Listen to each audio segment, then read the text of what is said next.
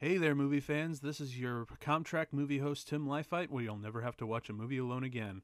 And I'm here to tell you that, sadly, this week I won't have a brand new episode for you this week. Kinda.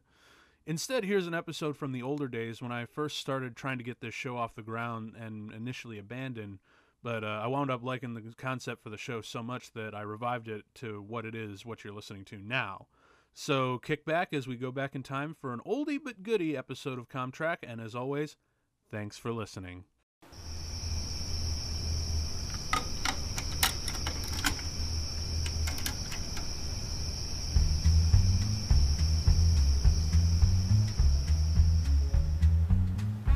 Welcome to ComTrack, where you'll never have to watch a movie alone. I'm your host, Tim Lifite. And I'm Jonathan Knoll.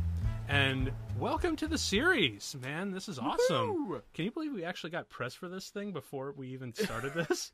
This is crazy awesome. As it sounds, it's true. I know. This is awesome. This is the best day of my life. So let's get started. The, All right. The, uh, actually, the whole reason why we're here is because of Mister Kevin Smith's uh, Fat Man on Batman. I mean, I've been watching... Uh, or listening, listening to yeah, watching. Well, I've been watching Batman, right? The Batman movies with his commentary because, frankly, you know, how else do you actually plan on getting through those movies without someone there, kind of perceptively next to you to go through the haunting nightmares of Batman Forever and Batman and Robin? Because Joel Schumacher can suck it. Oh, Jesus. Well, Joel, Sch- well, his movies can suck it. Yeah, so here's a nice dude. Yeah, yeah. But either way, yeah. Holy shit.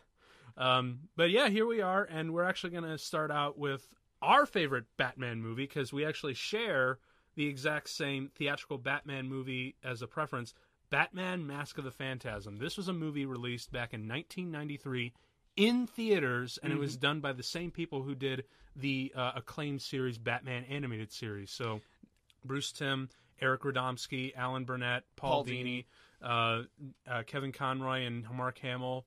As the uh, as Batman and Joker respectively, mm-hmm. um, and uh, it was it actually was uh, a a bomb at the box office because um, Warner nobody Bro- saw it because uh, it was uh, hampered by production problems.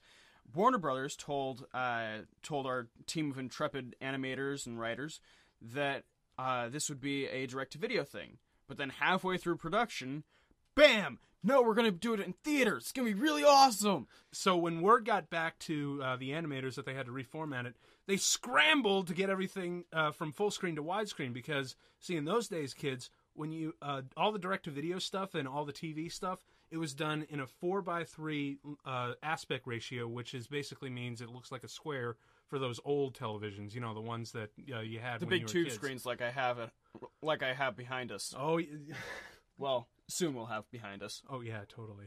But, no, I will. Uh, I believe you.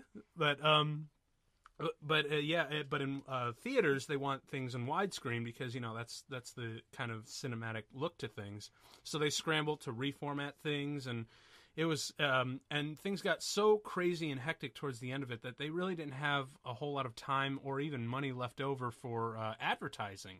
So because you never saw it, it's because they didn't get word out. Yeah, they, there was no advertising, and and as soon as they uh, Warner Brothers saw the uh, the the box office numbers, they pulled it from theaters, and that preventing you from really seeing it in theaters. Although, can you imagine going back in the day to seeing this movie That'd be in awesome. The theater, dude? Just Batman, just everywhere, dude. Oh, oh that screen. Oh. Fuck the Dark Knight, seeing it in IMAX. This is the Batman movie to see in the yes. theaters, dude. Yes, it is. Oh my! And the score by Shirley Walker mm-hmm. and those big, like five point or now seven point one surround sounds. Oh, yes. Oh God! You just made my mind gasm. Right? And we'll get to the score because the score is absolutely fantastic and ways you can't even imagine. So, how did you see this movie the first time around? Uh, you know what? Okay. Um, I'm convinced when I came out of the womb of my mother, I was watching Batman. Well, I should hope it wasn't series. Somebody else's womb. But it, no, it, it, that was like one of my first shows that I ever watched. I mean, I, I uh, the shows that I really remember from um, the early years, I think was uh, uh, it was oh god, I'm trying to really think way, way back in the days because uh, I'm twenty-two years old and I'm and I already have senior moments, so. Thinking this far back is uh, a challenge, but um, Batman the Animated Series definitely was one. I think uh, uh, Inspector Gadget was another one. Um, Gumby, the claymation stuff. Was, oh Christ! Yeah, that was that was early embedded in into my life. One of my friends fell into a kiln. But Batman's always been there, dude. Mm. And uh, I, and I think it came off the air when I was like three or four years old, and I almost threw a tantrum. And thank God my uncle had the foresight to tape some of the episodes. Oh yeah, yeah, yeah. yeah. And I watched them endlessly, man. And uh, eventually this came out on V H S, and I'm pretty sure, uh, you know, they got it for me one Christmas. Uh, I think it was actually, like, Christmas of ninety-five, ninety... No, no, no, no. It was, uh, I think it was, like, Christmas of, like, ninety-six, ninety-seven, because I remember it was a Christmas mm-hmm. where I woke up and I got that cassette uh, for Christmas, but I also got this tiny little Batman chair. And my sister got a similar chair, but it was in the style of Winnie the Pooh. Because mm. I think because she's three years younger than me, and she was like two at the time. Right. Uh, but yeah, I remember that, and sitting down to watch it, and just being in awe of the movie the entire time. And especially the fact that I did, had no idea really of what was really going on with the movie. Because, mm-hmm. you know, to me it was just, hey, it's Batman! Exactly. I mean, this is in the days when I was like, hey, it's Batman with Batman and Robin. I mean, I was an idiot back then. I, I was, I would actually been... You were cinema illiterate. Oh, my God, There's yes. a difference. Oh, and uh, obscenely so. I mean, I was watching Batman Forever and Batman and Robin the same way that I was watching Batman and Batman Returns. Oh, Christ. Yeah, I know. I, I was stupid in those days, and that's why when Batman Begins came out, I was like, ugh, they're making another Batman movie. This is going to suck. Thank God Chris Nolan turned it around for the better. Uh, let's see. I first saw this movie. Well, thing is, I, I, I'm similarly inclined where I, I've had Batman in my life since infancy. Uh, conversely, I also had Star Trek and Star Wars con- uh, simultaneously in my childhood. But, um, but Batman was always one of those... You could never find it.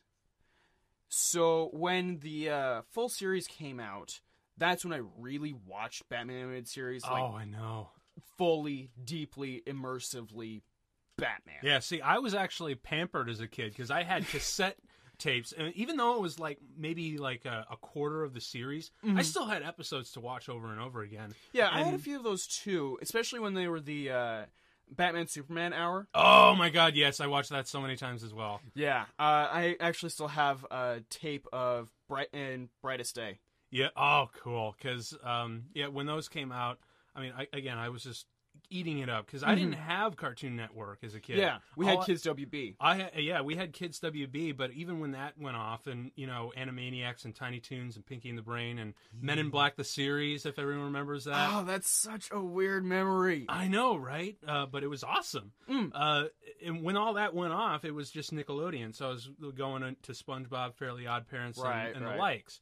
So uh, Batman was completely out of my life, and not to mention that I was looking at Batman and Robin and Batman Forever thinking, oh my God, these movies are horrible. Oh yeah. So he was in a, so Batman the Animated Series literally was shoved into the corner of my basement and left to collect dust. Mm-hmm. And it wasn't until, you know, about when I was in late high school where I dusted them off and I'm like, holy shit, these are way better than I remembered. Mm-hmm. And, and then uh, similarly, when I was in like, Uh, seven, seven or eighth grade, I actually watched them fully again, and that is when I finally watched Mask of the Phantasm. Mm-hmm. And it was just, uh, it was kind of a rainy day, as I recall, much like today, actually. Yeah. And um, I'm sitting there with my brother and my sister, and I'm just like, all right, we're gonna do it. We're gonna watch Phantasm. And we did. And it's still the most awesome Batman movie. It really is. I mean, from like the the moment the uh, the music starts playing, straight to the very very last shot. I mean, it is wow. Mm-hmm. It is the Batman we deserve. Yes. Uh, because I mean, it, I I mean, I, I don't know really how to just describe this movie. I don't want to give too many spoilers away, but uh, you know, I would just say it like this: this Batman movie is the definitive Batman movie. There's nothing about it that is too extreme. Mm-hmm. It is literally Batman out of the book. It really is. And not to mention, it's also a really fascinating story. Mm-hmm. Because when have we ever heard the story about, well, what about a time early in Batman's career where he had a choice of choosing to be Batman and going through with his vows or actually being happy. Exactly. I mean, that's a really compelling story. I mean, mm-hmm. uh, to uh, a real great psychological depth into the character that we really haven't seen, not just in the comics, but or in the animated series or even the movies.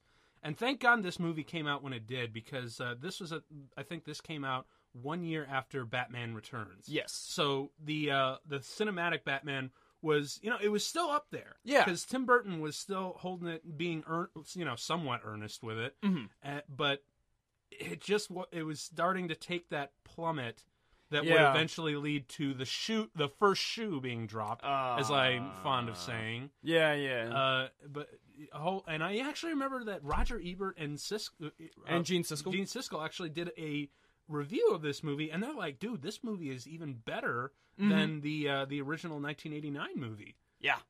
So do, when Roger Ebert and Gene Siskel both give this movie a big thumbs up, when they were like, meh, to eighty-nine Batman, you knew that this yeah. was something special. And it holds up just as strong as today. Absolutely. So, with all that said, would you like to get it started? Oh, hell yes, dude. I've been w- waiting to watch this thing all day. In the uh, the description below, there's going to be a little timer button where you can actually sync up the movie to our our podcast. So Same can, with on, on Mixcloud. So you can watch it, uh, you know, just uh, with us. So... we're going to start playing the movie now. All right. All right. There's and the there's uh, Bugs Bunny. The Warner Brothers logo. Fade out. And the music. Mm. Dude. Okay, I'm going to say this right now. This is the Batman score of the ages, dude. It's true. Because, I I mean, I remember getting the soundtrack to this thing, and I think they had a, like a few dark images of the images from the comics. And when you have this, dun, dun, dun, dun, holy mm. Jesus. And I've got some big speakers, man. And when you hear that, that choir, uh, the choir's just starting to sing, it's terrifying. Oh, yes. And the choir is actually uh, saying the names of different people in the crew oh, and actors much. in in reverse. Yep. It's amazing. Uh, it, it, and the thing is, the music to me, why it's so perfect is because... it not only captures like this dark, brooding creature of the night that will, that seemingly will kill you and come out of the shadows, but the da, da, da, da, da, that right, that little moment right there is where you can actually feel the tragedy behind mm-hmm. Bruce Wayne. Oh, absolutely, and the strength that it requires to get out of that kind of a tragedy. That's where the Batman really gets empowered. I mean, uh, you know, Danny Elfman did a great job with the march, and that's and that's the one that we usually hear with the dun da da da da da da da da da. But this one felt like Batman. Yes, it, it felt like a real character thing. So now we're out of the uh, the opening titles, which is all C G. Yeah, it's entirely C G, and really surprisingly, is held up well. I'm surprised. Uh, no kidding. I mean, and n- not to uh, to mention that it actually goes well with the uh, the famous Art Deco that mm-hmm. these guys are famous for. Art Deco kids is when they paint things on black paper, so they actually uh, have everything come out of the shadows to give it a real moody atmosphere. They did that on the show, and it looks gorgeous. Mm-hmm. Now, fun fact, that uh, C G I opening was actually supposed to take the place of traditional backgrounds. Yep. Uh, not soon after this, uh, this was this premiered, but uh, because of the way it looks, because it still does look like it's C G, you can tell. Mm-hmm. They decided to not go with. Uh, Yeah. With C G I backgrounds. And right already, dude, like two and a half minutes in, Batman just comes in, BAM! And kicks exactly. the Jesus out of him. And I look. Kicks the Jesus out of him. Oh, I know, right? But, uh, I mean, look at this, dude. Batman's just pounding ass. Oh, mm. I, love, I love this shot. He's trying to get the gun. And then, BAM! Oh, fuck, dude. Oh, that's damn. Batman right that there. That is Batman. Oh, my God. And you know what the thing is? I also noticed And he's that, not chatty at all, either. No, dude. He he doesn't. He just out there. To, he's not even there to take names. He's just there to uh, land punches. Here's the Phantasm. Dude, already, like, three minutes in, we're already getting everything, like, right up front. Mm-hmm. It's awesome, man. And uh, was, those are... That was a lot of bullets in that gun. Yeah, I still want to know how those bullets were able to go through the smoke. Because, mm. uh, you'll well, we'll figure it out later who that who it is under there. But uh, the uh, another thing that I got to point out here is the sound design, dude. The sound of the Phantasm's voice is awesome, especially if you got... Okay, ladies and gentlemen, if you're watching this movie, go see it with on a really big screen, and if you can, get some kick-ass speakers. Oh, yeah. This, the sound and music to this movie is just out of this world. And if you actually noticed earlier when Batman was punching the fuck out of those guys, they were actually using the same punches from Raiders of the Lost Ark. Oh, yeah, yeah. Yeah, it's awesome. I love this. Sh- I love this. Well, it's shot. a very, uh, very simple and very common uh, punch sound effect. Yeah, and that was actually made from a leather jacket with a bat. Love yeah. That shit. All right, here we go. And he, uh, this I thought was just like really creepy. This, you know, you can almost tell that this dude's like a Batman knockoff because mm-hmm. normally, you know, Batman would jump up and just like obscure his cape, but. And now here's another big thing about this movie. In the animated series, we had a like Jim Gordon was shot, and there were a couple of people who like got like seriously hurt. But right here, this dude fucking straight up dies. Yeah, they they whacked Chucky Saul like straight up, and you know that was a nice little frame. And uh, in this shot, I, I still remember from being the trailer. Uh, where the announcer's like, Batman faces his greatest enemy. and uh, and he just cuts to this next shot, and I'm like, stairs! uh. And here we go, the uh, the Councilman Reeves. Yes. Uh, this, you know, this character, uh, oh God, who who was the guy who voiced this character? I forget. I'm going to look it up. Uh, here's uh, Commissioner Gordon, as done by the uh, incomparable Bob Hastings. Yeah, that's right. Uh, I believe it was... Uh, Hart- he died not too long ago. Oh, my God, he did? Yeah. Wow. Big life, too. Well, he and uh, they're also setting up this nice little, really smart little uh, uh, who who watches the Watchmen sort of thing with the councilman. You know, he's mm. got a point. Who wants doesn't want like some crazy dude? Oh, and also uh, Alfred, Alfred Zimbalist Junior, Junior, who yes. also died like a couple years ago. Yep, and always the faithful Alfred. Yes. Uh, oh, by the way, sir, I've put away your bombs and exploding gas balls. Thank you, Alfred. and, uh. and we got the back computer doing some stuff. Now, this kind of stuff always did go over my head, but now watching it as an adult, I'm like, dude, this is awesome because they're. They're being earnest with this dialogue, man. Mm-hmm. I also always liked the fact that with uh, the Bat computer, it always sounded like old microfilm mm. machines. Yeah, that was it. That was the thing, and the fact that like all the T Vs in there are black and white. So yeah, because I think um, they uh, Bruce Timm, when he was designing the world, he said he wanted to make it look like the uh, the the nineteen thirties World Fair went on for another fifty years. I like that. That's a really great uh, way of looking at that. Mm-hmm. Where there, and uh, even like things like the police blimps, which never existed. That's just a cool visual image, mm-hmm. especially from the uh, opening uh, intro from Batman. Wayne Manor, everyone. We are. Uh, where are we? We are. We're at a party. Yeah, we are six. About six fifty minutes, or yeah, about uh, seven six, minutes in. Yeah. And uh, we're already at Wayne Manor. And look at this, dude. Bruce gets lots of pussy. He does, dude. It's true. I mean, holy Christ. We actually uh, rewatched uh, Batman Sub-Zero, and we're going to do a commentary uh, at a later time for you guys. But uh, we were like, dude, this Bruce Wayne gets, like, all the pussy in the world. Oh, yeah. And, of course, you know, because, uh, you know, be, living a life of crime, shit like this happens to him. Boom. Danger. Yeah. Bruce is not the best with the ladies, you know, unless you're a cat. Right. Oh, man. But, um, yeah, although uh, I'm, I'm trying to think what else I can say right here because uh, this Councilman Reeves character, who, who was the dude who voiced it? Um, I am looking now. All right, cool, because uh, I remember watching the movie and he. This is I was like, mm, all right, and, I kind of uh, oh the first uh, name drop of Andrea Beaumont. Oh yeah, that's that's right. Yep, because that's another good, cool thing that these guys did. They didn't like pull uh, pull a love interest that was known from the comics, like Julie Madison or uh, Silver Saint Cloud. Mm-hmm. Uh, but they made their new made a brand new one. And this stuff right here, like moments like this, where it's really visual, really atmospheric, and uh, the music is just chewing the scenery. Hart Bochner is the name. That's right. Yep, he was. Uh, he's Councilman Reeves. Mm-hmm. But this, this right here, where Bruce is just looking at his parents, dude. This is some this is uh, stuff that's rarely captured in superhero movies, where they focus too much on the brooding mm-hmm. and not the actual tragedy itself. Yeah. Like, I'm dark and brooding, look at me, and this is for the poster because I'm edgy. And instead of, you know, actually trying to take in the tragedy that behind the brooding. Yeah. And right here is uh, Andrea. This one's, she's uh, voiced by Dana Delaney, who, get this, actually voiced Lois Lane on the Superman animated series. Right. Also, don't you think she looks a lot like Katharine Hepburn?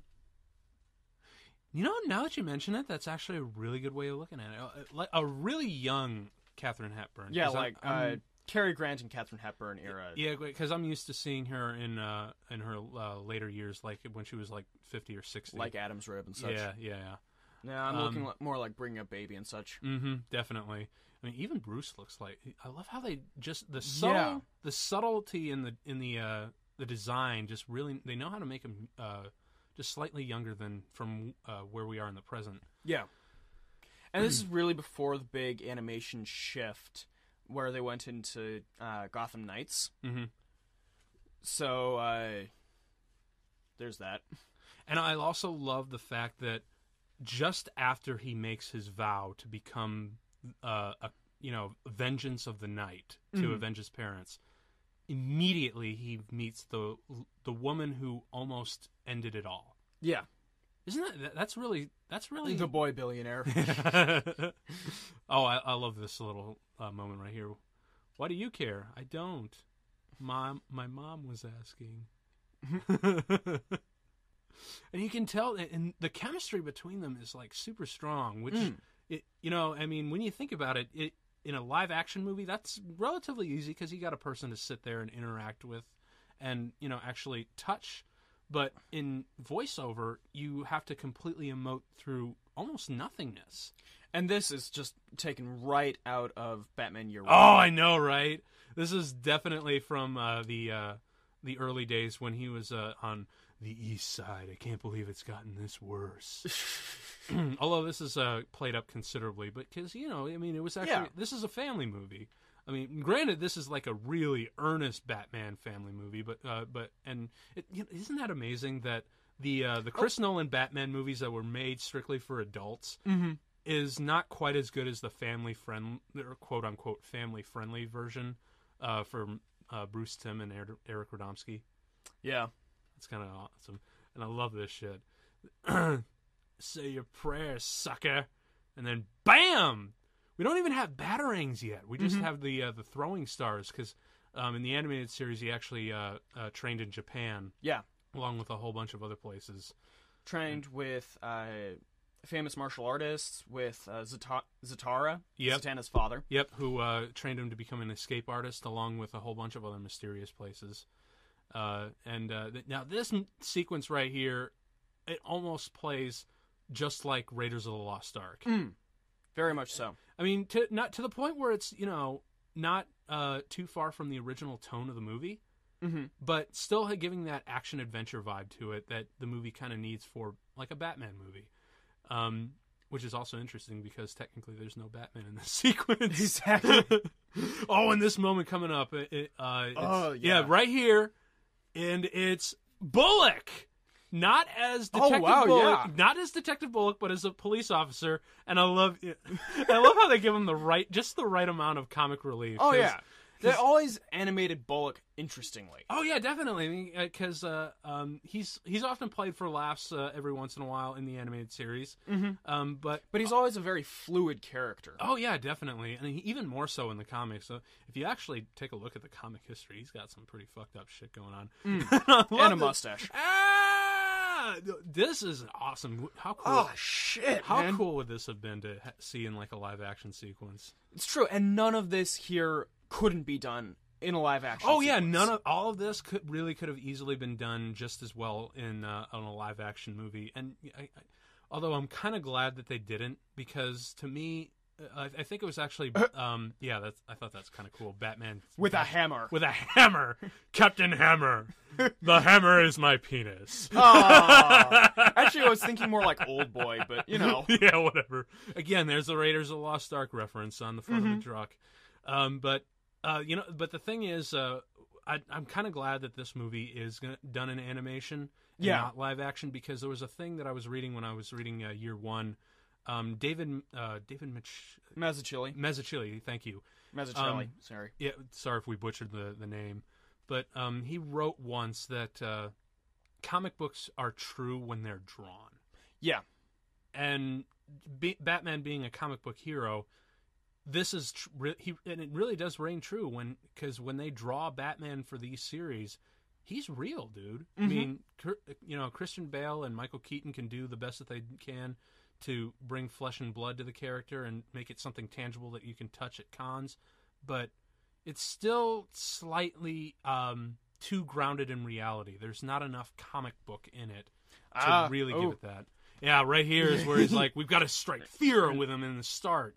And he's like, that's not, it's it's close, because you can tell Bat- Bruce is tr- trying to over. find Batman. Trip over some loose cash. Jesus, God. Mm-hmm. And I love the, you know, how they give uh, uh, Andrea some real spunk to her. Mm-hmm.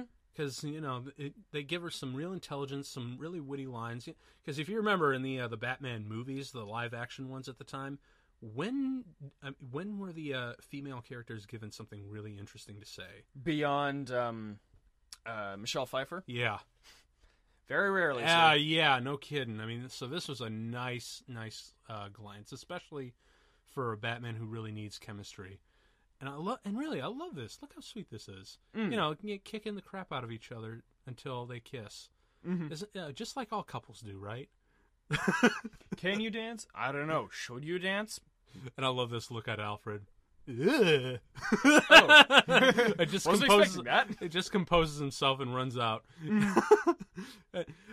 It's like Bruce later on just uh, tells him when he's like changing out of his bat suit, because he'll like he'll have a Dark Knight Returns moment where he's just standing naked in the bat cave, oh, and God. then bat and then Alfred walks in and goes ugh, and then Bruce looks at him and says, "Let's face it, this isn't the worst thing you caught me doing."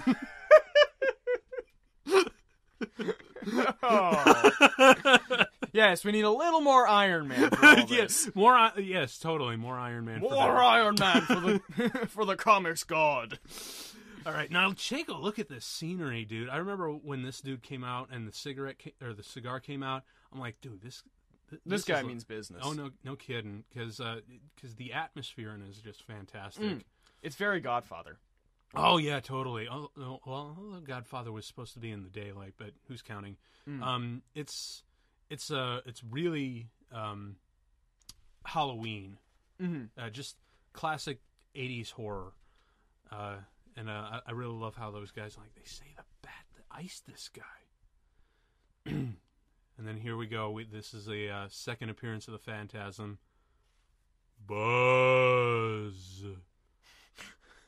Oh, Jesus. Sorry, last time I watched a, a thing with Buzz, it was Mister Be Natural. Oh, man. So I, I'm going with the nothing wrong. Nothing much wrong with Buzz, except his hair. That's the, that is literally the best voice you can put over the Phantasm. Can we just like hit, replace the Phantasm voice? Oh with that? Hell no! no no no no no no no. And I also really love the uh, the music from this, where it goes. Oh wow! Uh, the voice of Phantasm. Yeah. Stacy Keach. Oh, why? Right on. Yeah, because he was uh, also. Uh, Um, you'll see him later in the movie, but he uh, voices a dude named Carl. Uh, we'll identify him for you. And I love the that right there is an awesome mm. reveal. Um, and I also love these kind of cryptic little things like time to pay for your sins. Yeah. I mean, that's, dude, this is evil. Yeah. And now, right here, this moment, whoosh. What the... That was spooky. Even as a kid, I'm like, this is a little scary. And now I'm like, dude. I, oh, man, I was raised right on this kind of stuff. Oh, same. Uh, now I'm now isn't Abe Vigoda in this movie? He is. Who does he play? Isn't he uh, the uh, the monster that we're gonna see? Salvatore Valestra. Yeah, we're gonna. So we'll we'll see him in a in a little bit. So sorry mm-hmm. for the spoilers. Oh no, that's but, fine. Um, but um, well, that was more to the listeners. What few listeners are out there. Anyway, we gotta start somewhere, man. Yep. Uh, so you always lure a loser, Mister Bronski. Now, uh, this is another thing that I kind of prompted me to do another horror movie about being uh, buried alive, because I, mm. um, because uh, and and the thing is, I, this scene was really scary as a kid for me because uh, in the backyard there was this little uh, stairway to the basement made of concrete, and it was shaped exactly like a grave. And oh. When I was down there and as a kid, I was expecting for that angel to fall right on top of me. So mm-hmm. that freaked me out as a kid just because I didn't like going back there. It was creepy and dirty, with filled with leaves. And again, dude, we get another straight up death. Oh yeah. With straight up murders in this one. Mm-hmm.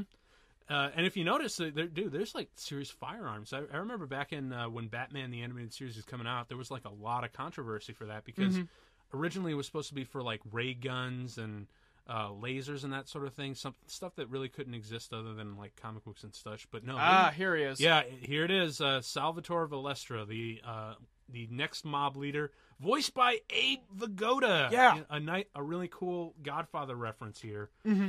Um, can you believe he's still alive now? That's crazy. He's like ninety-three. I mean, we've had so many jokes about how Abe uh, Vigoda's been dead over the years, and nope, he's still kicking, people. Exactly. That's awesome. Hey, A- Abe Vigoda, if you want to come on our show, totally come on. The unlikelihood, though. Oh, right. Uh, right. But... Oh, my God. uh, and now I love this right here, how Commissioner Gordon's like, dude, if you guys want him, you go get him. I'm not going to be a part of this. Cause yeah, exactly. He trusts Batman with a vengeance, dude. And he's like, I'm... yeah. yeah, let's smooch right now. Mm-hmm. that's that's totally the idea he had in mind. But dude, that's that's what I love because because uh, there's a later in the movie, spoilers, uh, there's a Hunt for Batman sequence that Commissioner Gordon has nothing to do with. Yeah, that's awesome, dude. And again, this... it's right out of Batman Year One yep. too. It, oh yeah, dude, definitely. And but uh, can we just say that uh, Bruce Timm did it first? Yes. He hunted Batman before Chris Nolan hunted Batman. Mm-hmm. Uh, and again, here's Batman doing some uh, detective work, and if yeah. you, I think they took a note from uh, the uh, the first Batman eighty-nine movie about how he thinks out loud, because apparently, you know, genius uh, genius people like uh, Einstein used to think out loud because it's supposed to help your brain, mm-hmm. and they use that characterization over to Batman because you know he's super smart. That moment where he the shadow go- uh, engulfs the Wayne gravestone is just, dude. I mean, it's oh, creepy. Whoa. Nice, yeah. uh, yeah. nice mirroring there. Oh yeah, and now, are you now watching this again? Is this a little far fetched that she kind of guesses that Batman is Bruce Wayne? I don't know. Uh, it could be, but m- mainly because of that whole mirroring with the uh, with he looks over the, over the side of the gravestone, and there she is again. Mm-hmm. She could probably figure it out from that, but it was it's kind of one of those long lost memory type yeah, situations. Yeah, but you know what? We'll take a leap of faith on this one because, granted, they make Andrea a really smart lady. Mm-hmm. So we'll go with it. It's a little far fetched for these guys, and especially with the caliber that we're dealing look with. Look at the oh rain. My God, I dude, they just know how to make Gotham look gorgeous. I mean, uh, mm-hmm. uh, Anton Furst, who was the production designer on, on the original eighty-nine Batman and uh, Batman Returns, he knew how to make Gotham look amazing, but these guys know how to make Gotham really come from the comics. Yeah, um, at least uh, at least uh, truest to it could be. I mean, Anton Furst obviously did the best job for live action, but Bruce Timm, Eric Radomski, all these guys who worked on the animated series in this film knew how to bring Gotham out. Mm-hmm. And I love the image. Batman, Batman really is a creeper, isn't he? Investigative. Yeah. Well, again, it's not the creepiest moment he has ever did. You know, it's like, true. Like handing Amanda Waller her towel from the shower, and he just looks at her and says, "Get dressed." Yeah. And right here we got the uh, the world of the future. Yes, uh, this is an again. This is another really cool design, and I mm-hmm. love those two kids in the background. That totally wasn't us as kids, no, or was it? No, no. See, right now here I'm looking for uh, for the uh, requisite uh, Bruce Timm or Paul Dini uh, cameos, because there are always a few characters that are designed specifically to look like them. Mm-hmm. Look at that, man. Bruce is happy. Mm-hmm. For, you know, I always... Batman is one dude I really And then wish... check out that car back there. Oh, I know. The uh, automobiles love, of the future. I, I just love how automobile mm-hmm. is the biggest word in that last shot, uh, just to kind of really emphasize Batmobile. Yeah. Oh, and it's even red, too, like in uh, Detective Comics number twenty-seven. Yeah, you know, it, it it's very reminiscent of, like, a... the Human Torch suit before the Human Torch suit. Right. Uh, so, again, Bruce Timm did it first! So, but, oh man, that, that was another really cool design that they were able to do. Not just uh, giving this kind of retro future mm-hmm. sort of thing in the uh, in the regular world, but they also have like a little insight to the future itself. Yeah. But um, going back to Batman, look at him. He's look. He's so happy. Mm-hmm. Batman is the one character that I always root for that he never has to be, because dude, he for a guy that has had so much trauma in his life, I'm like, I always pray that he has a happy ending. But it's the curse of Batman. He can never be truly happy. Is the thing. I wish he. I honestly wish he was. I no matter what story it is, no matter how good or bad, I always wish Batman was happy at the end of his career, at least. Not mm-hmm. like in Dark Knight Returns, where he's this bitter, lonely old man leading a bat army. But like Batman Beyond? Or even, or yeah, or even Batman Beyond, where he's just like this recluse, this old mm. sour puss of a recluse hidden away in dark uh, Wayne Manor with only a Ace the Bat-Hound to, to um, accompany him. Mm-hmm. I always wish Bruce Wayne the best in the world, because he deserves the best in the world. He does, man. I mean, money doesn't change that. Mm-hmm. And thankfully, and I, I really did. And now watching this movie again, I really do wish that he and Andrea got to, got together, but it couldn't happen. Yep, because crime in Gotham City is always fucking with Batman, mm-hmm. because the mob is about to. Yeah, right. Uh, in about three, two. Oh, Carl. One, yep, Carl. Bo- yeah, Carl Beaumont, the, the same dude who voices the Phantasm, which is a. Yeah, that is interesting. Yes, it is, and we'll find out why later. But, yeah, dude, the mob walks in, fucks around with uh, Carl Beaumont's uh, business. And, oh, I'm I'm clumsy. I'm clumsy. I'm sorry. I'm so sorry. Yeah, fucks around with his business, dude. And because of that, you know, later on it just completely screws up uh, Bruce Wayne. I love that line. Oh, that's just a great line. More and, people should have lines like that. Yeah, and you now know? That character that you saw looking in the mirror, we'll get back to him, because there's a uh, a really big twist about that, which is awesome. Mm. This sequence we're coming up right here is probably one of my favorite sequences from the movie, because I had a little Robin cycle that looked a lot like those uh, motorcycles that these uh, jackasses are riding around. Mm-hmm. So I used to reenact this scene a lot with my Batman toys. And uh, again, here we go as Bruce, it, very year one-ish. Yeah. Um, ready to just some kick some ass, even though he's not afraid to oh, yeah, be he's, Bruce he's gonna Wayne. Jump right into the fray here. Oh, yeah, dude, because, dude, I mean, look at this. I mean, you can't just stand by. And I love this. Oh, bam! Smacks into him, and he he's not pulling any punches, dude. Nah. And whoa! I love it. Anytime they go over like a uh, mm-hmm. over, over a bridge, they have to hit the water because they don't want anyone dying. There are too many people dying. That takes a lot of muscle. Like, yeah. Holy shit, man. That guy, that guy right there. You almost would have thought he was uh, gonna be the Joker, mm. but uh, that's not to be, folks. Uh, later on. Anyway, I love this moment. Jumps it up on there, and then bam. That's Batman right there. It reminds me a lot of the first episode of Batman Beyond, actually. Oh, really? Yeah.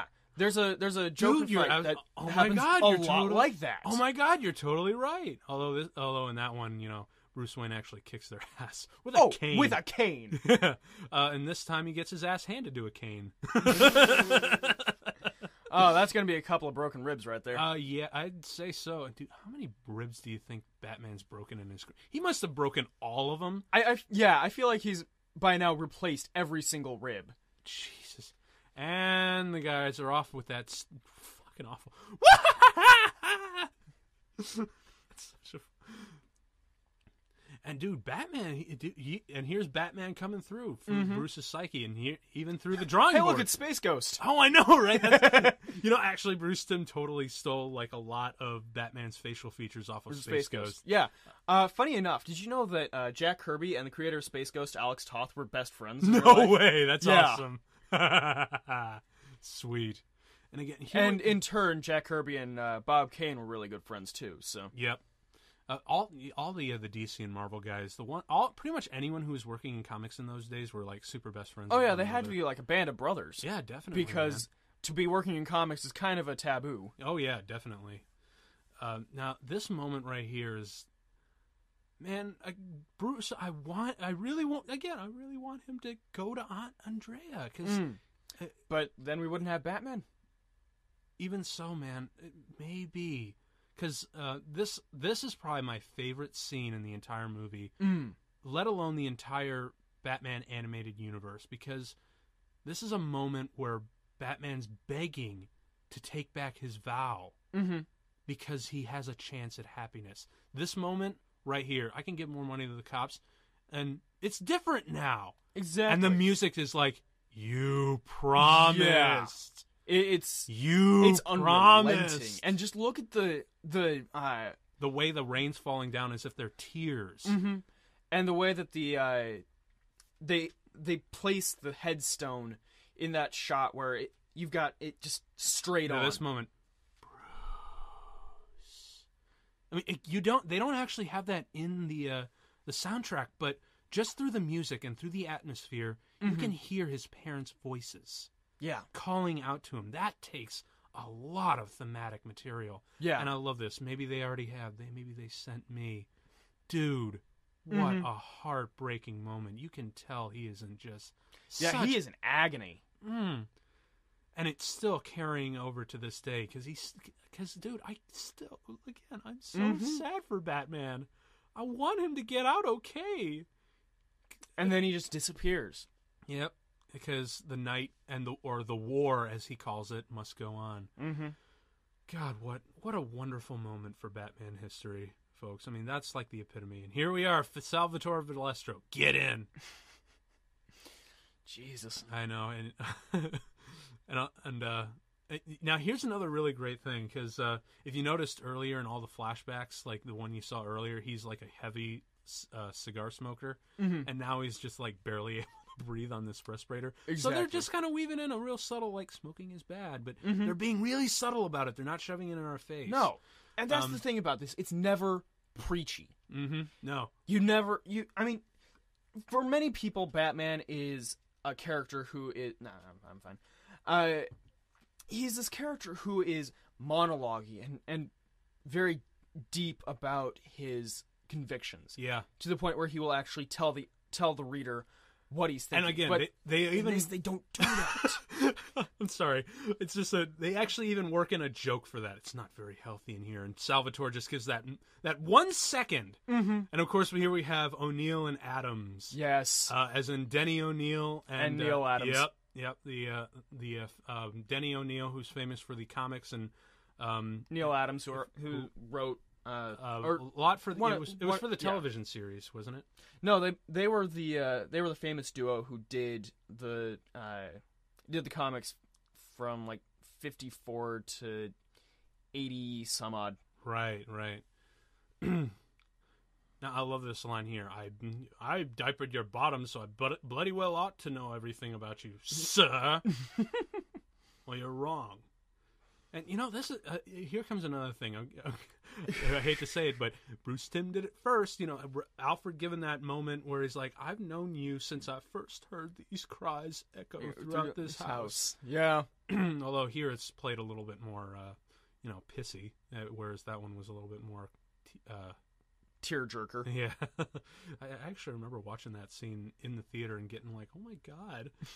this is getting harsh, because Michael Caine at towards the end of it was like, dude, this yeah. is, when he was starting to weep, oh, I failed you. I was like, oh my God, Alfred, don't cry. You're making, you're making me cry. All right, here we go. Back to the flashback. And uh, now look at Wayne Manor. Mm-hmm.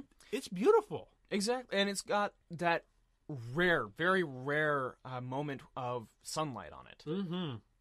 Because almost always it's cast in shadow. Even during, like, uh, uh, when he's uh, when he's older, it's always almost always kept in the shadows. And, again, oh, man, dude. A cigarette box?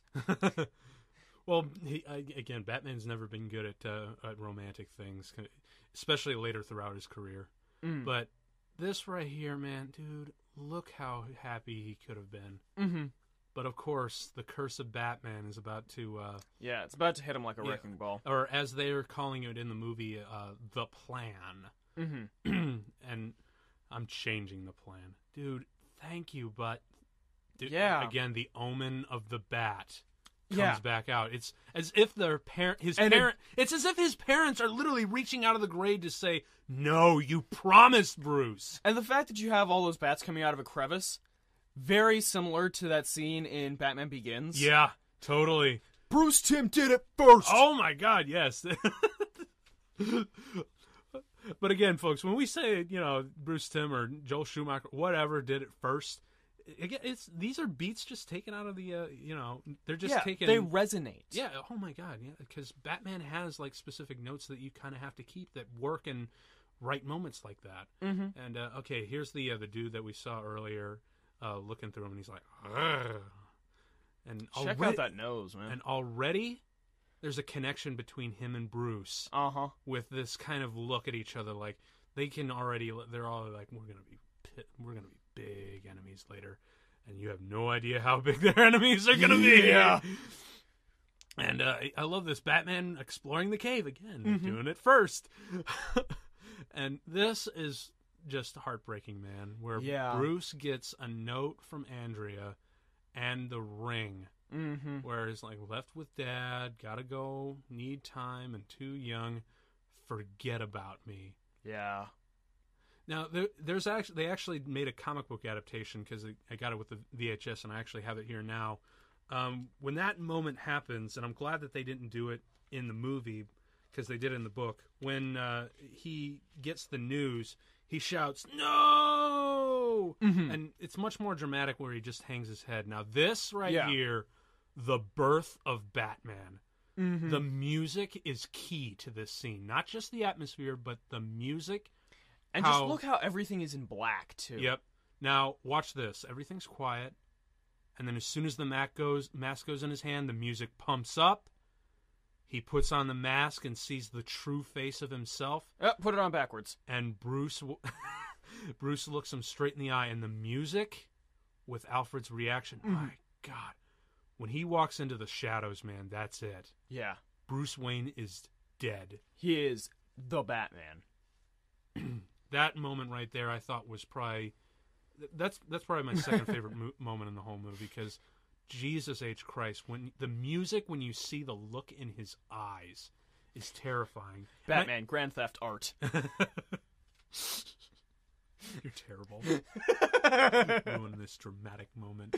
Uh, but uh, I think uh, actually the reason why Alfred said, my God, isn't because, you know, you know, other than the fact that Bruce now looks batshit scary, mm-hmm. that, you know, no pun intended, um, he's also looking at the dude that he raised from... Infancy. Infancy transform into something of the shadow. Yeah. Into something that he never thought he'd go to. And that's, that really is a great character moment. The fact that all these still work, though, that's impressive to me. Not anymore. Yeah. Because who who is it? And I and I love this line. I hate that song. Gasp! It's the clown prince of crime, Mark Hamill. Mm-hmm. Oh man, isn't it great that they got the great Mark Hamill to oh, yeah. be in this movie? It it's just great. I, Fun fact: did you know that they were originally going to have Tim Curry do the voice of the Joker? Oh yeah, I knew that. Yeah. Um, well, you've you've heard. Oh ba- yeah, Batman, defi- Batman, definitely, dude. But for all you cats out there, yeah, uh, Rocky Horror Picture Show was supposed to be the Joker. Mm-hmm. Which would have been kind of cool to consider, but you know what? Mark Hamill just hits the nail right on the head. Yeah. And because I love this little, oh, business! Sounds like fun! Come! Oh, God. And watch The Valuables! Ooh! This guy's got to be, like, super old, too. Yeah. So he's going to get, he's quite literally going to give this guy a heart attack. Oh, yeah. And he doesn't give a fuck. Whee! Oh, man. This Mark Hamill Joker is the uh. best. And I love this moment right here uh, when he comes in and there's the dog. Yeah. Honey, I'm home. And, the, and again, see, he's already having an asthma moment. Mm-hmm. Uh, hit, home security system. Down rusty. Because that's the thing. Mark Hamill Joker is sincerely funny. Yeah. Sincerely funny. Like, look at this. Like, what? Meatloaf again? again? I had it for lunch. And, you know, okay, I think this was before Harley Quinn, so... Um, uh, Actually, uh, she she was already in the series by this point. Oh, really? This is just a one-off Joker thing. Okay, so, well, mm, he traded out for... Personally, I think Harley's way hotter than uh, his current uh, muse. Now, and of course, now we got Sal or Abe, Abe Vigoda. I, just, I can't get over the fact that that's Abe Vigoda. Guano man. Uh, but uh, he's uh, coming over to say, we got to get rid of this guy. This isn't a joke. We're not going to solve. Hey, you know what? For uh, here we go again. But actually, no. Um, what was it? D- uh, Tim Burton already had a mob. The mobsters coming after the Joker to ice the bat. Yeah. So. Nolan didn't do it first this time. Again. Or Bruce Timm didn't do it th- first this time either. Mm. And uh, I love this part right here where the uh, the background actually turns red. Yeah. That's really cool. Don't touch me, old man. I don't know where you've been.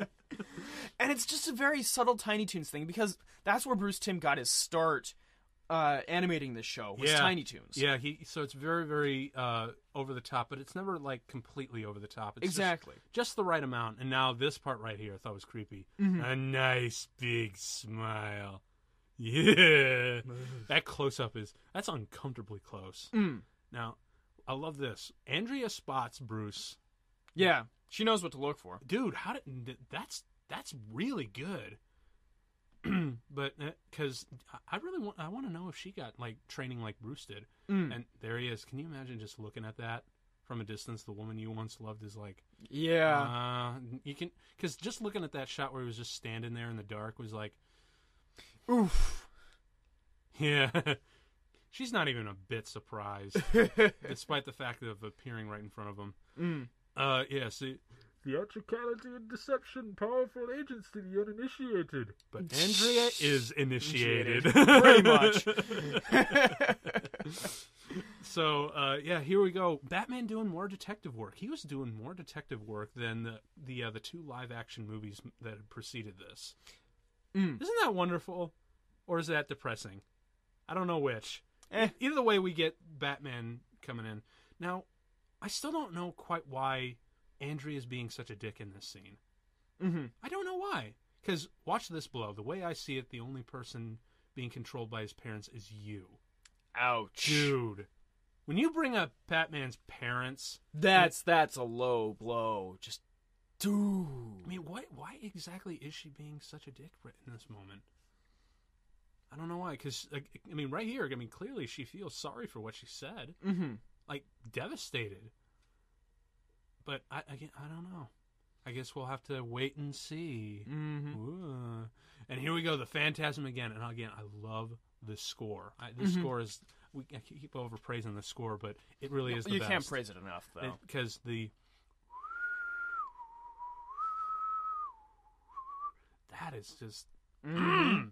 Uh-oh. With that image, it's just awesome. And this, this is awesome. Oh, man, this is a great moment in, in the movie where... So, Valestra, your angel a death of waste. What a twist! It's, it is M. Night Shyamalan. Oh. Whoops! Now, uh, if he really is dead, does that mean every time the Joker is uh, released his poison smiling gas, what gives that really creepy look on people? Oh, yeah, just the rictus grin there. Yeah, does that mean that he really did kill all those people in the past animated series? It's possible. I love how they always an- kind of ambiguously uh, stem over that. Like they, that's how they got it past the censors, obviously. But mm-hmm. here, you know, the, obviously Sal did not make it. Now here again, yeah. the music is just huge. Mm-hmm. Look at this, man. And check out the plane. Oh, dude. And I love the sound of this. Mm-hmm. And this is probably my favorite track in the movie, besides the main theme, The Big Chase. Yeah. Um, I, th- I highly recommend you guys go online and... Uh, or back into stores or whatever, get the score, the expanded score to this movie, because it is outstanding. It's incredible. And Shirley Walker actually, uh, before her death, actually stated that this movie's score is actually her favorite composition. Mm-hmm. So you can tell that this was definitely huge. And, uh, and I love uh, this part. This Now, does that voice sound familiar? Perhaps Carl Beaumont? Mm-hmm. It is the same guy. Whoa. But now here comes the cops. Now this uh, moment coming right here where he disappears into the smoke and uh, the chopper comes up. This part is yeah. straight up year one. Like there's a... Now this cop chase mm-hmm. is done way better than the one at the end of Dark Knight. This is huge. Yeah. Listen to the music, the, the horns. And also check out how large scale it is too. Yeah, but the oh again the music is just huge, man, huge. Even the uh, Deadly Forces author. Look at those gunshots, man. They're mm-hmm. huge. Uh, seriously, if you if you're not if you're watching this on a laptop, stop this commentary right now. Stop the movie right now and plug in some badass speakers. Yeah, this sequence is huge. Mm-hmm. If you thought The Dark Knight was huge in theaters, this one's even bigger. Just uh, not just really from the, the scope of the movie, but just from the breadth of it. Oh. And I love this. And you can tell I've been waiting for this for a long time. Mm-hmm. And uh, because Harvey Bullock has had a real history with uh, with, with Batman. Batman. Yeah, always he's always like, it's gonna be me and you. I'm not talking law. Mm-hmm. And he, now here we go again. They, we got Batman cornered in a construction site, just like in year one. Exactly. And I think they, you know, they're like totally ripping this off. Oh, like from absolutely. For sure. But you know what? Who cares? Because one, it doesn't look a whole lot like the actual comics. Mm-hmm. But and at the same time, uh, it's it's definitely um, a, di- a completely different sequence. And by this point, we've also seen another uh, really big. Uh, Batman chase sequence like this in this, in the animated series before mm-hmm. with uh, On Leather Wings. Oh yeah, dude, but no, it was not as big as this. I mean, yeah. look at that. I mean, he's he's making Boom. mistakes. That's yeah. huge. Yeah, and that uh, not to mention that explosion almost straight up killed him. Yeah. This is something that they rarely did in the uh, the animated series, but they were able to get away with the uh, movie. He's bleeding. Yeah. He's got some serious head trauma, and there's animated blood, man. You don't. Mm-hmm. S- I think you saw that for uh, the very first episode, On Leather yeah. Wings, like he said. Um, that's the only time they ever let Batman bleed in the uh, um, the animated series, but here, because it's the movie, they're like, well, fuck it, let's go for it. Um, and since then, they've been really liberalized since the D C animated movies came out. Yeah. This moment right here is awesome. Just boom, boom, fire! Boom! They just light it up. All of the bullets. Light him up, and I love this. It rips away to reveal a post. Yeah. Now, now here's the moment in this chase sequence where I thought the music is absolutely the best. Mm-hmm. Where, uh, dude, he, he I'm felt, surprised he doesn't have the secondary he like, mask. He felt like twenty stories right there. Exactly. But oh, da, da. Dude, you can tell if he gets if they get within twenty feet, he's dead. Yeah, because it's Bruce Wayne now that they're chasing, not Batman. Mm-hmm. And they're right on his heels, and. And here comes Andrea right out of the blue. Mm-hmm. Man, he, she's a better, she's more Johnny on the spot than Batman. and and there's here's there's Bullock. That red Look thing that. Again too with. Uh... Yep, but Bullock, dude, he yeah. is. He's oh, he is pissed off. Yeah, and right here we can see definitely that yeah, Batman definitely got a concussion from that one. Cause, oh yeah, uh, holy shit! I mean, can you imagine how many concussions Batman has had? I, I, I can only imagine just how many injuries he's had in his entire career. Because um, they kind of do it in The Dark Knight where Batman's kind of uh, stitching himself up in uh, mm-hmm. the, the Bat Bunker, and you can see all the scars. But there's this Alex Ross painting that I think captures it the best. It's uh, Batman topless for, uh, with, you know, with the the cowl mm-hmm. in the background kind of hanging up. And it's one of those uh, really nice paintings, like those photorealistic paintings. Yeah, well, it's Alex Ross. Yeah. Black and white. And it's just him kind of uh, looking over his shoulder, and his back is facing you, and it's just cut to pieces, man. Mm. I mean, I th- maybe that's the reason why Batman doesn't necessarily want to take all the pussy that he gets thrown at Probably. to bed, because I'm sure they take one look at him and like, oh my God, Bruce, what did you do? Mm-hmm. and uh, oh, God. There's a, and then there's also Widening Gyre. Yeah, and Walt Flanagan did a fantastic job of doing that too. Yeah, even the uh, the Batman Hush series where Catwoman was in there, and he's like, everyone carries a memory, mm-hmm. and like, and then Wonder Woman's or Catwoman's like, most people just opt for a photo album. And here we have Carl, B- Buzz Bronsky, and uh, Salvatore Balestra, kind of uh, pulling this um, got, uh, Goodfellas routine right here, mm-hmm. saying, "You better pay up now, or we're gonna have your." Your heart is going to be in my hand. Yeah. Um, you know, I hate to say it, but these mobsters really are kind of the low point of the movie because because they don't, uh, you know, the movie is pretty tight, mm-hmm. and these guys aren't given a whole lot of screen time, maybe except for Sal Valestra right here because of his uh, smoking and that uh, uh, breather you mm-hmm. saw earlier in the movie. They just don't have a whole lot of character to them other than big, tough, tough mobsters. So they're kind of the low point of the movie for me. Yeah, yeah, I can understand that. So, but again, it's it's not to say the rest of the movie isn't fantastic because we've praised it enough already. But every movie has its faults, and I got to say that these mobsters are kind of the uh, the low point. But you know what? That, I guess that's okay because at least uh, uh, Carl Beaumont here sells it at, with this really panicked mm-hmm. uh, moment here because um, because they'll find us and kill us both. I mean, you can, mm. Jesus. Oh yeah, the stakes are high here. Mm-hmm. And this is actually a really uh, cool backstory of how we learned uh, uh, why Andrea had to run away. Although I still wish that uh, she wasn't a complete dick about it and actually wrote a letter to Bruce saying, "This is what happened. Can you help?" Yeah, I but mean, dude, there's think, no time. Well, think about it. Hey, we need money right now, mm. and I'm about to get married to a billionaire. Yeah, that's probably the biggest flaw in this entire movie. That's probably the biggest gaping plot hole of this movie. Yeah, but like, there's a certain... Bruce and I are about to be married! Wait, Bruce? The billionaire?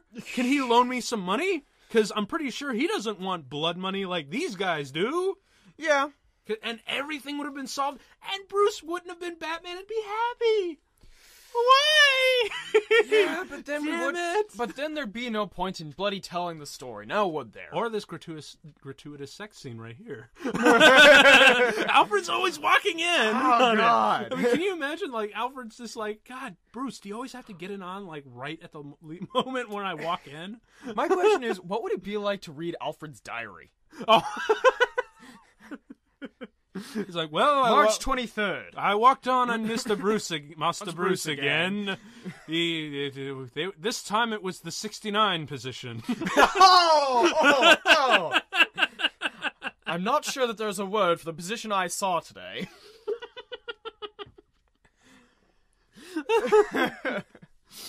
That's actually a really sexy shot right there. Mm. Uh, 'cause, is she wearing anything below the waist? Probably we don't not. know. And again, he's happy again. Why? Why didn't you just give Carl Beaumont some money before they left for Europe? They could have helped him, man. You're Batman. You help people. Oh man. Oh well. But uh, and again, he's. Uh, but you know, besides that gaping plot hole, they, the the plot point of the story is: what if Batman had a choice to not be Batman and be yeah. happy? And here he is again with the same dilemma before uh, before he even became Batman. He still loves her, and there's still a possibility. May, and he's really considering it. Because, mm-hmm. you know, he's already paid his debt.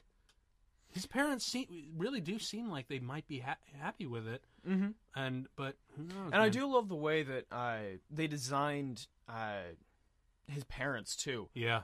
Because they... He does actually look like the result of those two having uh, coitus. Not to mention they got some real presents. And speaking of presents, here's your present for the night. Plot twist! Yeah. Oh, dude. Remember that moment where he just tosses the cigarette at the car and they both have this moment where they look at each other and knowing they're going to be foes for the rest of their lives? Mm-hmm. That is, ah, they don't even know it yet. Exactly. And right here, four precincts, four Gotham precincts were on Batman's heels and he still got away. Oh, yeah. Unreal, man. Oh, and check out the hat. Yep. Um, actually, that's uh, that's very reminiscent of uh, the episode uh, The Laughing Fish, mm-hmm. where he walks in. He's like, presenting the Joker!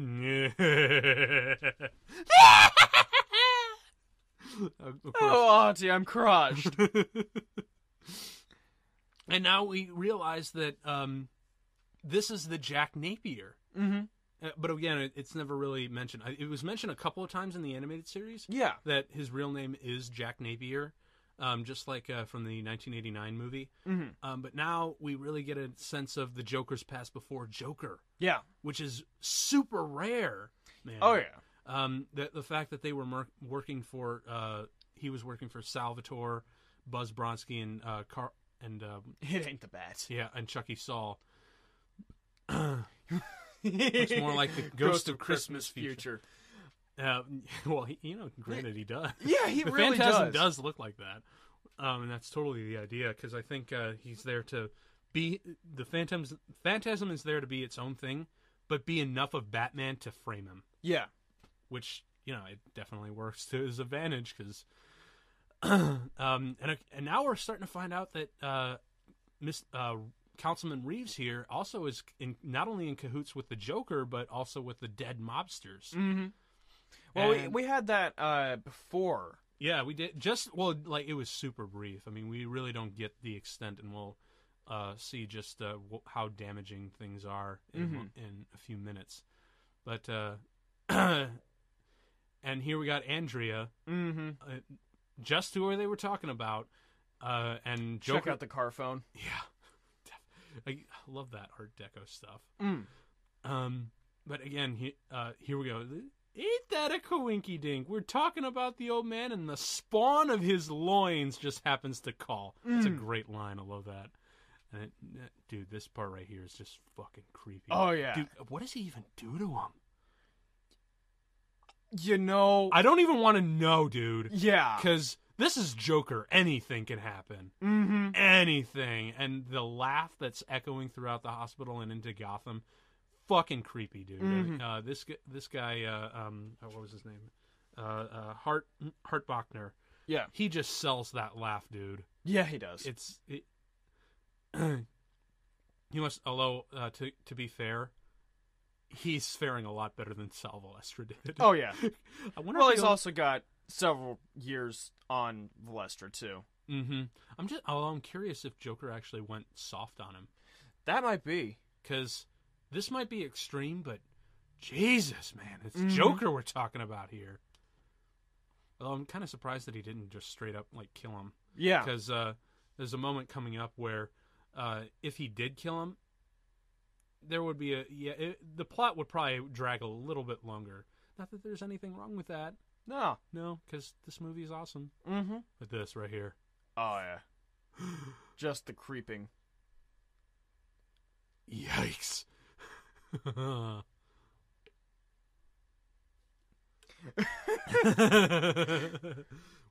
did the Joker meet with you? Kevin Conroy will. Oh, Kevin Conroy, dude. When he interrogates one of the uh, any criminal in the mm-hmm. series, it's just the most chilling performance that he. I, I honestly don't want to piss off Kevin Conroy in real life. Oh, in case, no. Otherwise, this voice might come out because Batman's very scary. Oh yeah, you would totally piss yourself. Jesus Christ! I mean, can you? If he has like kids, can you imagine when he gets really angry at his kids or something like that? And you're just, like, staring up at this this really tall guy because I think he's, like, six two in real yeah, life. Yeah, he's six two and rather lanky. Yeah, and when so looking up at this guy with that voice, you'd be like, I'm scared now. Because uh, and now, this moment right here was, I, um, so you sold them to the mob, and they all he says, all they wanted was their money back. And if you remember earlier... They said they wanted this... Uh, oh, their God, int- that yeah. shot was great. But they said they wanted the interest compounded in blood. Mm. can, uh, just when you hear that moment where he's like, all they wanted was their money back. Mm-hmm. That is just, oh, geez, that's devastating. Yeah. So now we got, okay, Batman's now creeping on Andrea. I'm surprised he hasn't done this already. You know, considering he heard that she was back in town, but again, I guess as they say, uh, or as Batman's I, I feel like having her hide the uh, Phantasm costume. Oh, shit, sorry. Spoilers! Fuck it, it's all right. Cause, uh, yeah. For, well, for one thing, that uh, they, they spoiled the movie big time uh, when it came out because there was an action figure yeah. of the Phantasm, but it was boxed at where the mask was separate, mm-hmm. and you saw who it was underneath. So they kind of inadvertently gave away the uh, the ending of the movie, Aww. which which kind of sucks. But you know, who cares? That that's probably a really wonderful collectible anyway, because mm. you know, it's a, a nice little uh, little token of Batman history. Have you seen the latest action figures for the series? Oh no, I haven't. I need to check them out. So pretty. Mm, I need more money. Mm.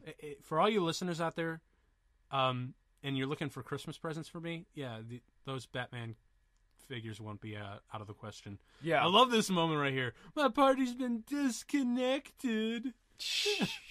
And Mark Hamill just chewing it up with those that one great laughter laugh after another. Mm-hmm. And here we go. It's not the fa- we find out the Phantasm is Andrea Beaumont. Mm-hmm. Yeah, thanks John for giving it away like all of ninety seconds beforehand. It was bothering me, but really, the idea that she would hide the costume in her closet is kind of a is well, dude, I mean, a bad idea. Well, of course. I mean, we've seen how smart she is, yeah. And I love how, this moment right here where he just takes an apple and all you hear is the scream. Mm-hmm. That was awesome, and it turns out the Joker is also responsible for her father's death. Yeah. Um, and finally, it, she's gonna get the bastard. Yep. Although it, uh, it isn't it interesting that uh, Joker was responsible uh, for Bruce Wayne's parents' death mm. in the movie, and now he's responsible for his love's or the love interest's uh, uh, parents' death. Mm-hmm. Tim Burton did it first. And here we go again mm-hmm. with uh, now this line always felt a little off. Joker. Your angel of death awaits. Yeah. Just this. It shouldn't have been Jack Napier. Your... Then a cockroach on steroids. And, you know, it was actually a really clever idea to use the same voice as Carl Beaumont to voice the Phantasm. Yeah. Kind of, because it really would have been a. That's a really good red herring. Although, I feel like with one more small touch up of a rewrite, they really could have uh, made that, that sell. Mm hmm. But, you know, this is, you know, it's it's animation. They got a limited amount of time and money. Um, and uh, so not a whole lot of time to do that sort of thing. But uh, even so. Now, dude. Yeah, he's brutal in this one. No kidding. I love this part. And whammy! Yeah! Oh! Ow. You're not sm- Ouch. I... And now this I thought was really creepy as a kid. Mm. That is... What am I looking at? Yeah. Made you look. Now, this could have gone really badly right yeah. here. Punching the fuck out of Joker and a choice between bologna and, and a meat, meat cleaver. cleaver. Thank God we got a, a, a taste of bologna. That glass is probably double laminated or double paned. Well, so well, it was. A, I mean, this is a pretty old and abandoned exhibit. So yeah, but glass does not degrade that fast. It's it's the comics, dude. It's comic books. Again, one of those things. I mean, remember, we just pointed out a huge plot hole in this movie. Like, yeah, gaping. Like, I'm talking Dark Knight Rises worthy mm-hmm. plot hole. Um, so, you know, but still, this reigns as, uh, the better Batman movie, um, especially for its time, because, boy, did we, do we need Batman oh, at, at oh, this kind of time. Oh, God. No capes. Oh, God, right? Right? No capes! Well, thank, well, I mean, well, she already took off her cape. Right? Yeah, she did. But still, yikes. And, uh, where's Batman? Where's Batman to save the day? There's Batman! On a motorcycle. Take off your cape now, Batman. No capes. No capes. Yeah, that's uh, that's a really cool animation right there. Mm. I wonder if that was rotoscoped. I don't think so. Well, because, I mean, it's moving a lot more fluidly because animation has actually moved uh, um, twelve, it has only twelve frames every second as opposed to film in twenty-four. Mm-hmm. But sometimes, you know, when they want to go the extra step, they will do... Um, the twenty-four frames. Yep, because, uh, you know, just to save uh, money, they only do uh, half the amount of frames per second that film does. Mm-hmm. And as you can see, uh, throughout the whole movie, that's the way it's been done. And it's been done that way for almost, like, what, forty years? Something like that. And it looks, and it looks just, I mean, to the eye, it's totally fine. And here he is, Batman, world's greatest detective, figuring it all out for us. Mm-hmm. Hmm. Now, here's another really interesting point. Mm-hmm. What if Batman did take the vengeance route? Be interesting. Yeah. Because, uh, well, I guess it's more of, like, just uh, putting... Because this is like Catwoman with a vengeance. Yeah. The one who has been trained, who is Batman's equal, in both intelligence and in cunning. Yeah. Ooh, deep yeah. cut. Deep cut. Yep. Ooh. Man. And I I also want Andrea to make it out okay, because, uh, you know, spoilers, she actually comes back for one episode, no spoken parts, for one episode in Batman Beyond, which I thought was the actually coolest it's in thing. Justice League Unlimited. Oh yeah, that's right. It was well, it was still like a crossover for yeah. Batman Beyond. Um, she comes back as the episode uh, is called Epilogue. Yeah, she she comes back to uh, murder Terry uh, McGinnis's parents mm-hmm. uh, to create the Batman of the future, um, but she refuses to do so. Right here we get um, uh, this is really straight. Look, the Warner Brothers logo. I, I know, love that. Right? Little, I love that little uh, detail. Also, that looks like uh, Lex Tower. It totally does, yeah. And, of course, we have the walking Chrysler building. That is... You'd think that because Batman knows Gotham City, he'd know that would be the place that isn't right. You know, I never thought about it that before. He, Batman's slipping up. But then again, you know, he did have, like, a really heartbreaking moment with Andrea, so... Yeah. Slipped up a bit. Oof. Although that's a big slip up. And... This this I thought was really extreme. Boom! Yeah. Blood and uh, lost and a, a tooth. Joker. It's serious. That's a lot of blood, man. Uh huh. That's a lot of blood. There's a lot of blood in this sequence because uh, the uh, these little are these airplanes or helicopters? I think. Oh, they're uh... they're both. Yeah, they're they're hella planes and more blood. Hella see, planes. Dude. Yeah, more blood. Batman gives a lot of blood in this movie, man. It, it... You know, it reminds me of a scene from Christmas with the Joker. Yeah. Well, they don't call you Batman for nothing. Oh my gosh, yes. Actually, in the uh, there's a, again, I'm going back to the uh, comic adaptation because mm-hmm. when I was a kid, I got this on V H S, and there was a comic book adaptation that came with it. Mm-hmm. Um, oh, and he just inside. smashed yeah. it with his hand, dude. And when, that's metal, right? Uh, and here comes Voom swishing down, and I love this. Catches it with his cape, mm-hmm. and you can see by the end of it, it's like completely torn to shreds. Yeah. Boom. Well, he's just having a kind of a bad day anyway. Oh, he's having a really bad day. Batman has a ton of bad days. But uh, this line in the comic is actually changed a little bit, where it says, in two minutes, everything goes up in the biggest blast since the Asylum Christmas party. Oh, so a nice little, nice, yeah, a nice little, uh, little, uh, uh switcheroo, yeah, definitely, and and that happens a lot, especially when you have uh film adaptations in comics, like in the Empire Strikes Back comic, mm-hmm. uh, the original line is the one that was in the script, yeah, the "I'll be back," not "I know." Ah, nice. I actually have that here if you want oh, to definitely. take a look at that. Oh, definitely. I'm going to have to take a look at that. Yeah. And here we go. Joker, again, Mark Hamill's just chewing this scenery. He, he gives, like, the best laughs of his career in this movie.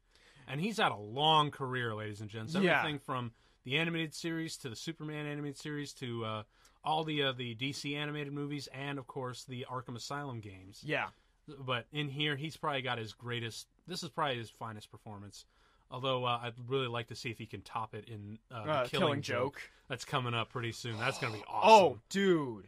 Yep. And and again, the music in this in these scenes were just awesome. Mm-hmm. Mm-mm-mm. And now, do you notice that Joker's actually kind of concerned about getting out of this alive?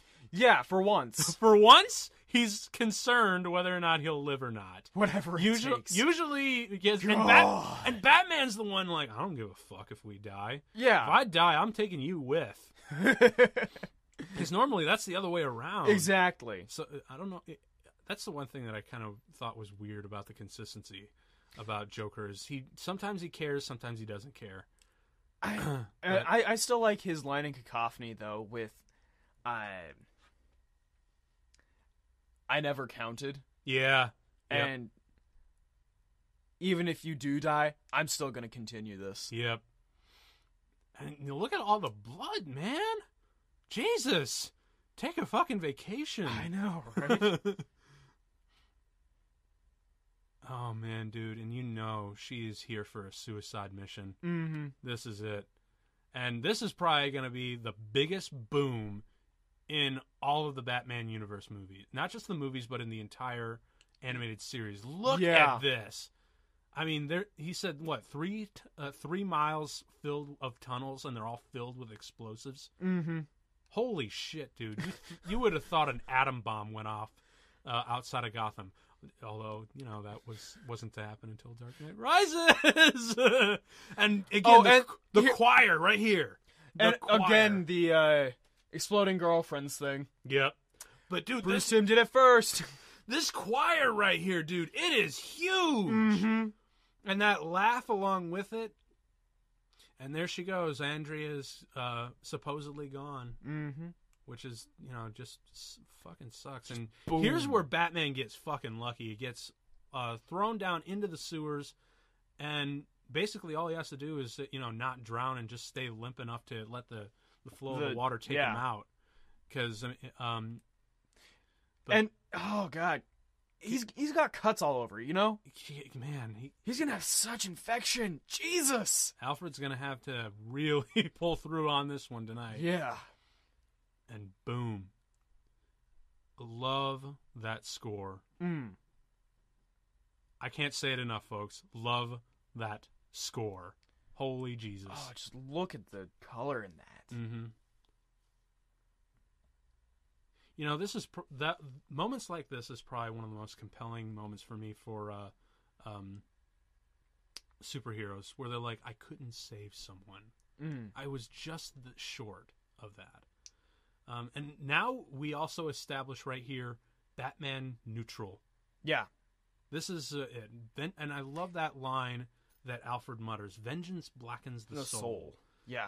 Um, you walk that abyss every night, and I'm thankful that you haven't fallen in. But Andrea fell into that pit years ago, and no one, not even you, could have pulled her out. Mm-hmm. But you know what? Because Batman or Andrea's Batman's equal, she still has a trick or two up her sleeve. Yeah. I really wonder if old Bruce held on to that. I'd imagine he would. But I kind of wish that they brought that, just that locket back. Cause, yeah, just man, it, that is just, even if it's only in the uh, the for, trophy room. For a second. Because, man, what a loss for him. Mm-hmm. I mean, this this is like him losing his parents all over again. Well, man. If you remember in uh, Return of the Joker, there... No, wait. It's not Return of the Joker. It's the episode Out of the Past. Yeah, where he looks through all the, yeah. uh, the women of his life. Yep. Mm-hmm. Including Lois Lane, also mm-hmm. who who's the same voice as Andrea. Yeah. This moment right here I thought was just really, really sad. I'm, did you want to be alone? I am. That's just... That's, that's devastating. Mm-hmm. And right here, the music. Yeah. This music right here is Batman. Mm. I kind of wish want this sequence right here to be the uh, the opening, because the violins and then, boom, da, da, da.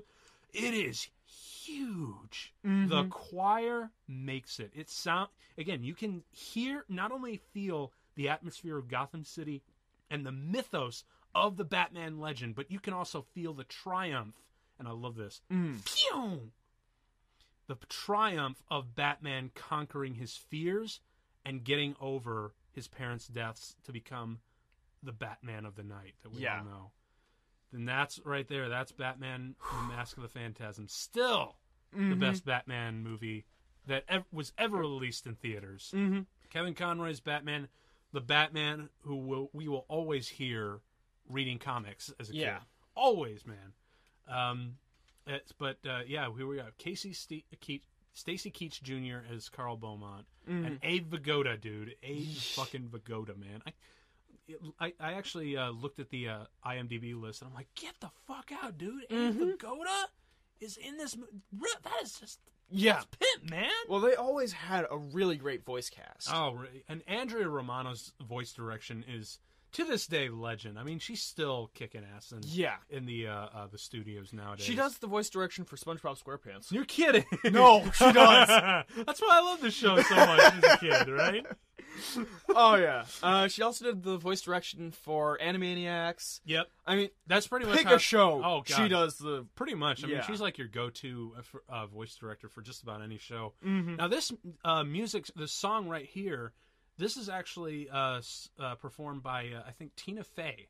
And if you don't know who Tina Fey is... Uh, she I don't think it's Tina Fey. Or, uh, no, I'm pretty sure it is. Uh, you, you might want to look it up. But um, if I'm wrong, uh, it's... Because uh, I know it's the uh, the woman who was the... Uh, the the excuse me, the, uh, the femme fatale in uh, Jim, uh, James Cameron's movie True Lies with Arnold Schwarzenegger. Because uh, she, cause it turns out this is like one of the few times that, because uh, she does have a singing career, uh, but this is like one of the few times where she actually got um, some serious publicity for for uh, her singing career. All right. Yeah. Um. Uh, but uh, you might want to look at the, uh, the soundtrack. I'm looking. The, well, the soundtrack I meant. Mm-hmm. Um, I'm trying just, to find it. Well, just like Google the, no, Google the actual soundtrack. All right. Yeah. Yeah, sorry, folks. We're s- we, I totally, I assure you, we're we're totally professionals. Oh here. yeah, t- definitely, definitely. We we don't need Google for any of this stuff. We have it all memorized, right? But um, uh, but another thing to take away from this, and it's still consistent with the uh, the animated series, although it's been pumped up a bit mm-hmm. for this movie. And obviously some of the other movies, the sound design, like the Foley and the uh, just the atmosphere of the sound, it's it's actually a lot better done than most people give it credit for. Because mm-hmm. just the uh, the because you know speak uh, yeah here we are uh, Tina Carey Tia Fair. Carey that's it um, she's the one uh, she was actually the uh, again she was the uh, the villain in uh, ah. True Lies. Willita Ritmanis. And look at this synthesist Hans Zimmer. Whoa! Really? What? Hans Zimmer was working. What? Hans Zimmer worked on a Batman movie in nineteen ninety-three before oh. he did Chris Nolan. Isn't that awesome? Okay, just so you know, folks, John is his mouth is like as wide as the fucking Grand Canyon right now.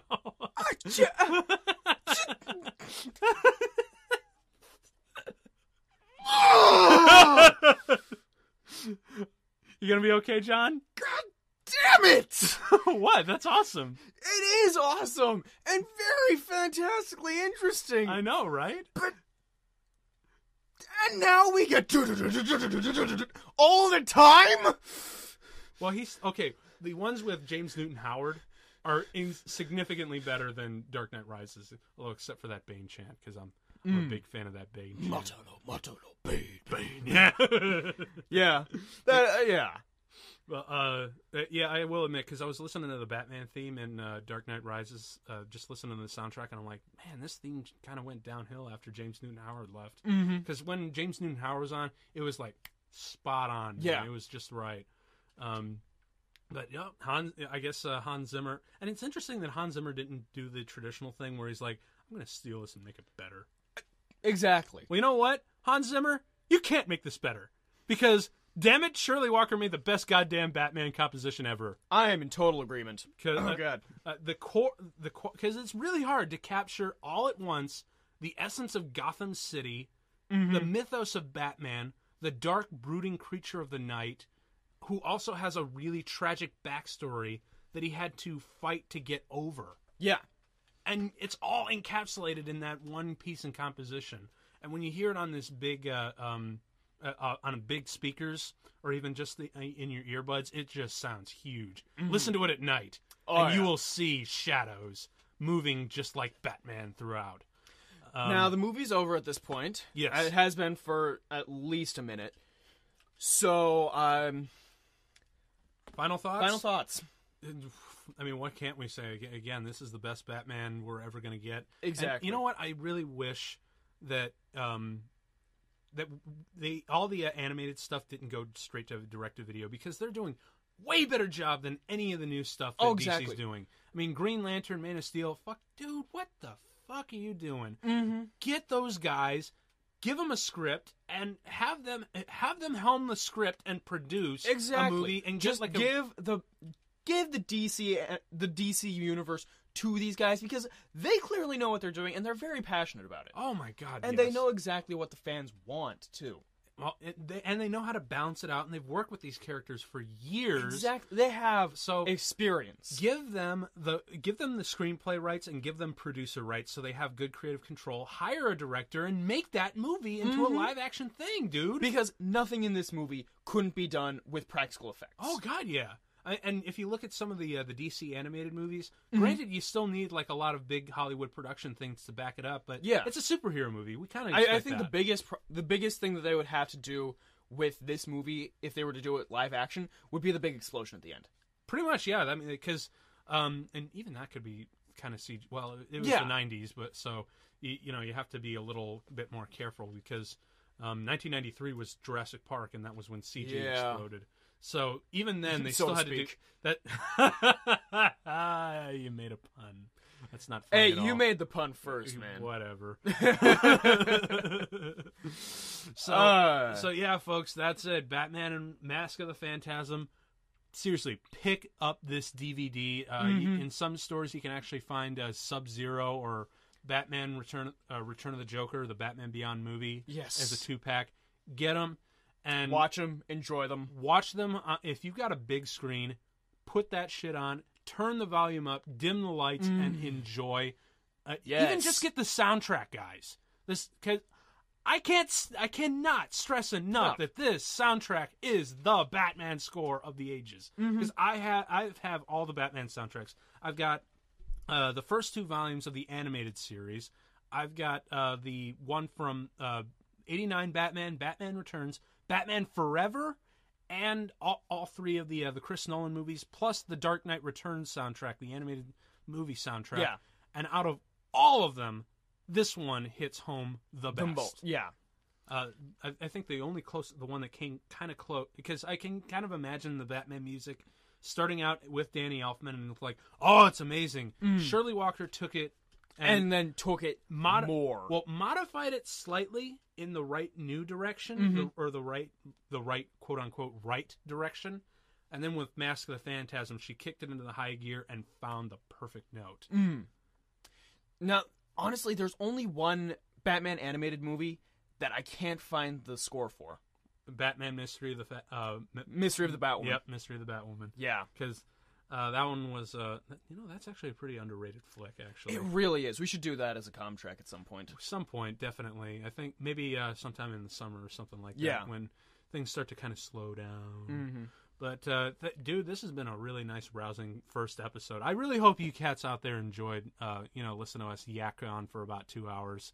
Mm-hmm. Um, 'cause uh, we enjoyed it. I really hope you guys enjoyed it, because, uh, you know, it's it's just fun to listen to to to hear what, um, well, you know what? I, I take that back. Now, now that it's all over, I kind of want to hear what you guys uh, have to say about this movie.